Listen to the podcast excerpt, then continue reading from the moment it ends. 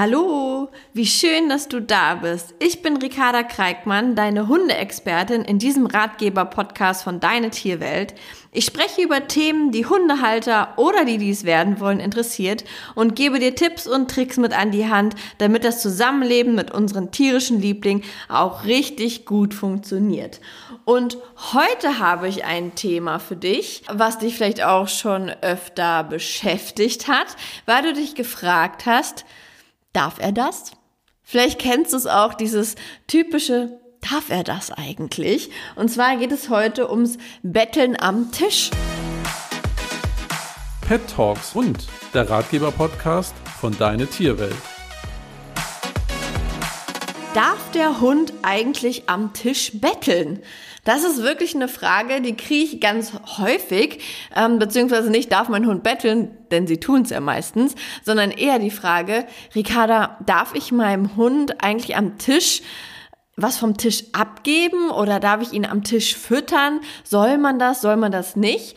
Ganz häufig kriege ich nämlich gesagt von Familie oder Freunden, ähm, wenn ich dem Ike mal ein Stück Käse vom Tisch gebe, Ricarda, du als Hundetrainerin, du gibst dem Ike was vom Tisch. Meine Antwort darauf ist meistens, ja, warum denn nicht? Also was spricht dagegen, dass wir unseren Hund vom Tisch füttern? Und das Einzige, was eigentlich dagegen spricht, ist, wenn es eine Konsequenz gibt, die uns am Ende der Fahnenstange nervt oder stört. Das heißt also, wenn dich nicht stört, dass dein Hund neben dir sitzt und dich mit großen Kulleraugen anguckt die ganze Zeit und jeden deiner Bisse ja ähm, begutachtet, wo sie hingehen, ob in deinen Mund oder vielleicht doch in seinen Mund, wenn dich das nicht stört, weil das ist im Endeffekt so etwas, was vielleicht nerven könnte oder vielleicht noch schlimmer, wenn dein Hund anfängt, dann ständig seine Pfote vielleicht bei dir auf den Schoß zu legen oder die nächste Steigerung wäre ja im Endeffekt, dass er vielleicht sogar winselt und dann die nächste Steigerung wäre ja im Endeffekt, dass er dich vielleicht sogar ankläfft. Sag ich mal so, wenn dich das nicht stört, dann ist doch eigentlich alles okay. Denn die einzigen, die entscheiden, was mein Hund darf oder der einzige, der entscheidet, was mein Hund darf, das bin ich. Ich als, ich nenne es jetzt mal Besitzer dieses Hundes, entscheide, was der darf und was nicht. Und kein anderer. Denn ich finde, wir sind sowieso viel zu viel irgendwie kontrolliert von Dingen, die von außen kommen. Und das ist nicht nur beim Betteln am Tisch so, sondern das ist ja auch mit ganz vielen anderen Dingen so, wo andere einfach meinen, das gehört sich nicht, das geht doch nicht. Aber ich finde, jeder definiert das Leben mit seinem Hund anders. Und wenn es zum Beispiel für dich okay ist, dass dein Hund an der Leine zieht und du sagst, du, das stört mich absolut gar nicht, ich finde es eher cool, weil ich wohne in den Bergen und ich bin heilfroh, wenn ich meinen Hund am Geschirr angeschnallt habe und er zieht mich den Berg hoch, dann ist das doch vollkommen fein und dann kann ich doch nicht sagen, nee, also das geht nicht. Das ist total Quatsch. Also kein Mensch hat das Recht, dir zu sagen, was geht und was nicht geht. Das Einzige, wo jeder Mensch vielleicht auch ein, naja, vielleicht kein Recht hat, aber zumindest, was ich nicht verkehrt finde, wenn man sagt, und das wäre, wenn man jetzt zum Beispiel, gerade wenn wir jetzt nochmal das Thema Tisch nehmen oder Essen vom Tisch, wenn ich jetzt sagen oder Bedenken äußern würde, dass vielleicht das Nutella-Brot oder das Schokocroissant-Stück für deinen Hund und seinen Magen vielleicht nicht die beste Lösung ist. Das heißt also, wenn ich jetzt zum Beispiel sehe, dass jemand sich, oder auch nicht bei jedem, also ich würde jetzt ja nicht zum fremden Tisch rübergehen, wenn ich da sehe, dass die am Nachbartisch seinem Hund, keine Ahnung, halt das Schokoladencroissant gibt, würde ich auch nicht hingehen. Also wissen Sie eigentlich, dass es ungesund ist für Ihren Hund? Der kann das gar nicht richtig verwerten. Das würde ich nicht tun, aber wenn es jetzt zum Beispiel Freunde, Familie, Bekannte ist, dann kann man natürlich sagen, du, kann ich voll verstehen, dass du deinem Hund was vom Tisch gibst, aber ich glaube, ich habe mal irgendwo gehört oder gelesen oder ihr könnt ja sagen, ich habe in einem Podcast gehört, dass das nicht so gut ist, wenn du deinem Hund ein Nutella-Brötchen abgibst.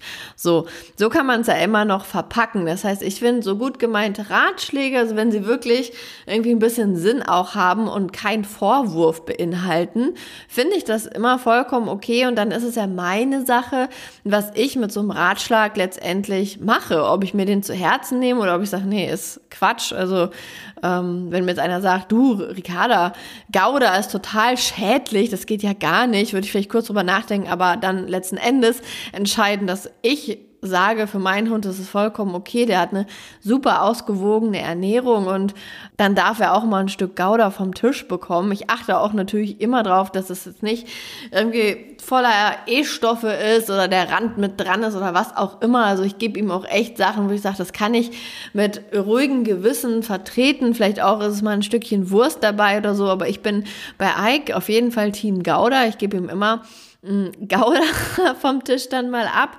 Immer wenn man aber einen, einen Ratschlag bekommt und sich dem dann irgendwie verschließt oder dann negativ drüber denkt oder negative Gefühle kriegt, dann muss man immer auch so ein bisschen hinschauen bei sich selber, warum es einen jetzt so triggert oder ärgert. Ist man vielleicht selber unsicher mit dem, was man tut, oder stört einen das Verhalten seines Hundes vielleicht selber? Das finde ich auch immer noch ganz spannend, dass man sich selber einfach in solchen Situationen natürlich auch reflektiert. An dieser Stelle möchte ich aber natürlich auch sagen, dass es natürlich auch irgendwann nerven kann. Also ich finde es immer total unfair, wenn es Menschen gibt, die den, den Hund immer wieder mal vom Tisch füttern, aber dann, wenn er dann irgendwie nicht ablässt von vom Anstarren, sage ich mal, dann ihn irgendwann maßregeln und sagt so, jetzt leg dich aber hin, jetzt ist aber Schluss. Das verstehen unsere Hunde nicht. Ich kann nicht in den einen Moment sagen, hier, ja klar, kriegst du Käse, und im anderen Moment dann wieder sagen, nee, jetzt geh aber ab, leg dich mal hin, weil das verstehen sie einfach nicht. Und da musst du halt für dich entscheiden, was habe ich für einen Hund? Also ist mein Hund in der Lage, das zu akzeptieren, wenn ich sage, so geh jetzt mal auf deine Decke und leg dich dahin, weil denn nichts anderes wollen wir. Das heißt, Fazit von dem Ganzen, wir dürfen nicht unfair sein, das heißt, wir dürfen nicht füttern, füttern, füttern und dann irgendwann schimpfen, weil es jetzt endlich reicht, sondern wir müssen das vielleicht dann auch sogar ein bisschen gezielter einfach auch trainieren. Das heißt, ich habe es für mich so entschlossen, dass ich gesagt habe, ich gebe dem Ike was vom Tisch. Und wenn er dann mich irgendwann nervt, im Sinne von, der bettelt halt die ganze Zeit und lässt mir keine Ruhe, dann habe ich ihm beigebracht, dass ich zu jeder Zeit ihn auf seine Decke schicken kann. Hier sage ich auch ganz klar, dass ich den Hund auf seine Decke schicke und nicht einfach ins Platz lege, weil das Betteln hört ja nicht auf, nur weil der Hund dann eine Etage tiefer liegt letztendlich, außer dass er vielleicht eine Genickstarre dann bekommt, sondern ich schicke ihn wirklich aktiv weg. Das heißt wiederum, mein Hund darf alles, wenn ich es ihm im Nachhinein auch wieder verbieten kann. Das heißt aber wirklich, dass ihr dieses "Ich verbiete dir was" trainiert habt, dass ihr wirklich an eurer Struktur gearbeitet habt zwischen euch und eurem Hund. Und mit Struktur meine ich, dass wenn ich Nein sage, es auch wirklich Nein ist. Wenn du einen Hund hast, dem du Nein sagst und der sagt, ja, aber ich versuche es trotzdem, das sind dann für mich immer diese Ja-Aber-Hunde, die ein Nein nicht akzeptieren wollen. Einem Ja-Aber-Hund würde ich nichts am Tisch geben, bevor ich dieses Ja-Aber nicht trainiert habe. Das heißt, wenn ich meinem Hund also Käse vom Tisch gebe und dann nach fünf Minuten sagt, nee, komm, jetzt geh aber mal ab hier irgendwie, wir räumen jetzt auch den Tisch ab und du liegst da irgendwie im Weg, geh mal auf deine Decke, dann sollte mein Hund auf die Decke gehen und wirklich dann auch zur Ruhe kommen und nicht trotzdem noch total angespannt sein. Also mein Ziel ist es immer, dass die Hunde möglichst einen entspannten Zustand erreichen können und nicht gestresst davon sind, weil sie die ganze Zeit darauf warten, was vom Tisch zu bekommen. Ein perfektes Beispiel ist auch, wenn ihr in einem Restaurant seid. Vielleicht habt ihr das schon mal beobachtet. Und zwar, ist, also das kenne ich auch von meinem Hund, ganz klar so. Ich muss mir in meine eigene Nase fassen, weil ich es gerade in Restaurants, wenn man sich irgendwie was Leckeres bestellt hat, meinetwegen mein Freund oder hat sich ein, ein Rindersteak bestellt, so. Und davon bleibt was über, meinetwegen der Fettrand oder so. Und es ist nicht stark gewürzt, so. Und dann denkt man so, ja, wäre ja schade, wenn das jetzt hier irgendwie wegkommt. Und dann denkt man natürlich, oh, das wäre doch eigentlich auch was für Ike. So. Vorher liegt mein Hund meistens total entspannt unterm Tisch und pennt, döst und, und guckt so rum, aber hat null Interesse von mit dem oder an dem, was oben auf dem Tisch eigentlich passiert. Selbst wenn's Essen ähm, serviert wird, hat er in der Regel da kein großes Interesse dran.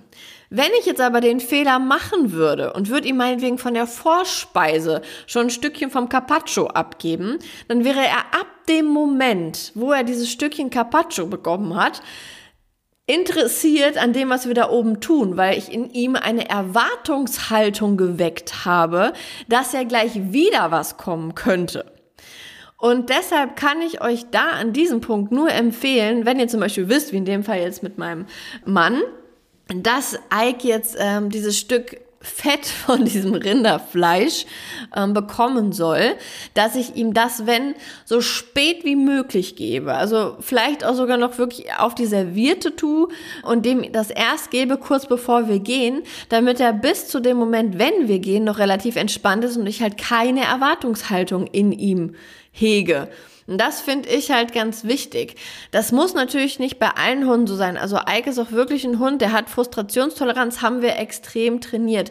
Ike hatte auch mal eine Phase als Junghund, da hat er extrem gebettelt. Und das hat dann wirklich gestört. Und dann habe ich ja erstmal angefangen, Frustrationstoleranz, das heißt, er bekommt gar nichts mehr vom Tisch, null Komma null null. Und erst als seine Erwartungshaltung, was vom Tisch zu bekommen, komplett erloschen war, weil für ihn klar war, nee, ich habe das letzte halbe Jahr hier nichts bekommen, da brauche ich mich gar nicht hinsetzen, dann konnte ich wieder anfangen und sagen, hey komm, ich gebe dir mal was, weil es jetzt hier irgendwie über ist. Das heißt, das Trainingsziel ist hier im Endeffekt erstmal, wie vorhin beschrieben, ein Deckentraining, dass du deinen Hund vielleicht auch wegschicken kannst, aber dann auch ganz klar ein Frustrationstoleranztraining. Und hier einen kleinen Ausschnitt ins Frustrationstoleranztraining. Frustrationstoleranz trainierst du, indem du dem Hund niemals das gibst, was er gerne haben möchte. Das heißt, dieses klassische Training mit, ich wedel jetzt hier mit den Leckerchen vor ihm rum, schmeiß die um ihn und er darf sie nicht nehmen, aber irgendwann gebe ich sie frei und er darf sie dann doch nehmen. Da sind wir nicht in der Frustrationstoleranz, da sind wir in der Impulskontrolle. Das heißt, er lernt nur, seinen Impuls zu kontrollieren, dass er nicht den Leckerchen hinterherjagt, bekommt aber die Belohnung, dass er sie essen darf. Das hat null Komma null mit Frustrationstoleranz zu tun.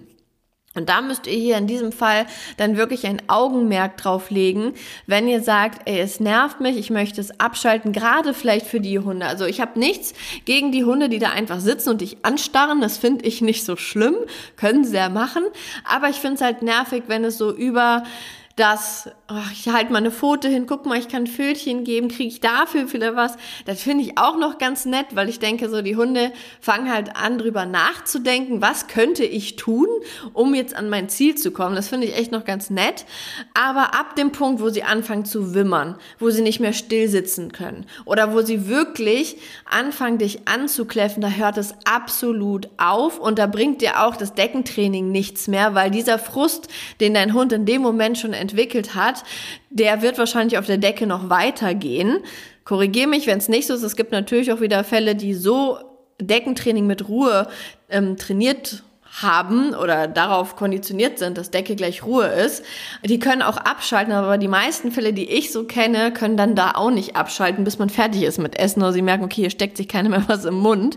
Das heißt, da wäre Deckentraining dann auch nicht das erste Training deiner Wahl, sondern wirklich die Frustrationstoleranz, in dem dein Hund nichts mehr vom Tisch bekommt. Absolut gar nichts. Und da muss sich dann oder sollte sich wirklich jeder aus der Familie dran halten. Ich weiß, wie schwierig das ist. In den meisten Fällen, gerade wenn ich bei meinen Schwiegereltern bin, ist es nicht so, oder bei meiner Mutter mittlerweile auch schon, ist es nicht so, dass ich diejenige bin, die den Hund vom Tisch füttert, sondern alle im Umkreis. Besonders mein Schwiegervater oder auch meine Mutter fängt auch schon damit an. Irgendwie können sie es nicht ertragen, wenn alle essen, aber der Hund nichts bekommt. Und auch ich rede da manchmal gegen die Wand und sage, das ist nicht schlimm. Der sitzt hier nur so angespannt, weil er weiß, dass ihr ständig weich werdet. Aber eigentlich stört ihn das gar nicht, weil er ist ja satt, der bekommt ja sein Essen. Ist ja nicht so, als würde er den ganzen Tag hungern und müsste uns bei drei von vier Mahlzeiten zugucken, so nach dem Motto. Dementsprechend ähm, ist es mehr ein Problem der Außenwelt als unser eigenes Problem, finde ich.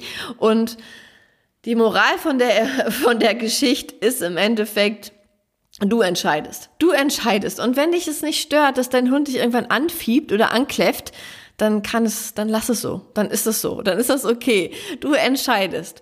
Ich persönlich, mich würde es dezent nerven, wenn mein Hund mich anwimmern oder anbellen würde, weil ich dann auch merke, okay, er ist nicht mehr in einem entspannten Zustand, sondern ein bisschen in einem gestressten Zustand. Aber letztendlich entscheidest du, was du möchtest und wie du es möchtest. Kleiner Schlenker nochmal hier an dieser Stelle. Bedenke bitte, was ist wirklich gesund für deinen Hund? Womit tust du deinem Hund einen Gefallen? Und was ist eher total ungesund? Ich würde jetzt von Brötchen, Weizen, Sachen, oder wirklich so Sachen, die für uns eigentlich auch nicht so gesund sind, würde ich von absehen.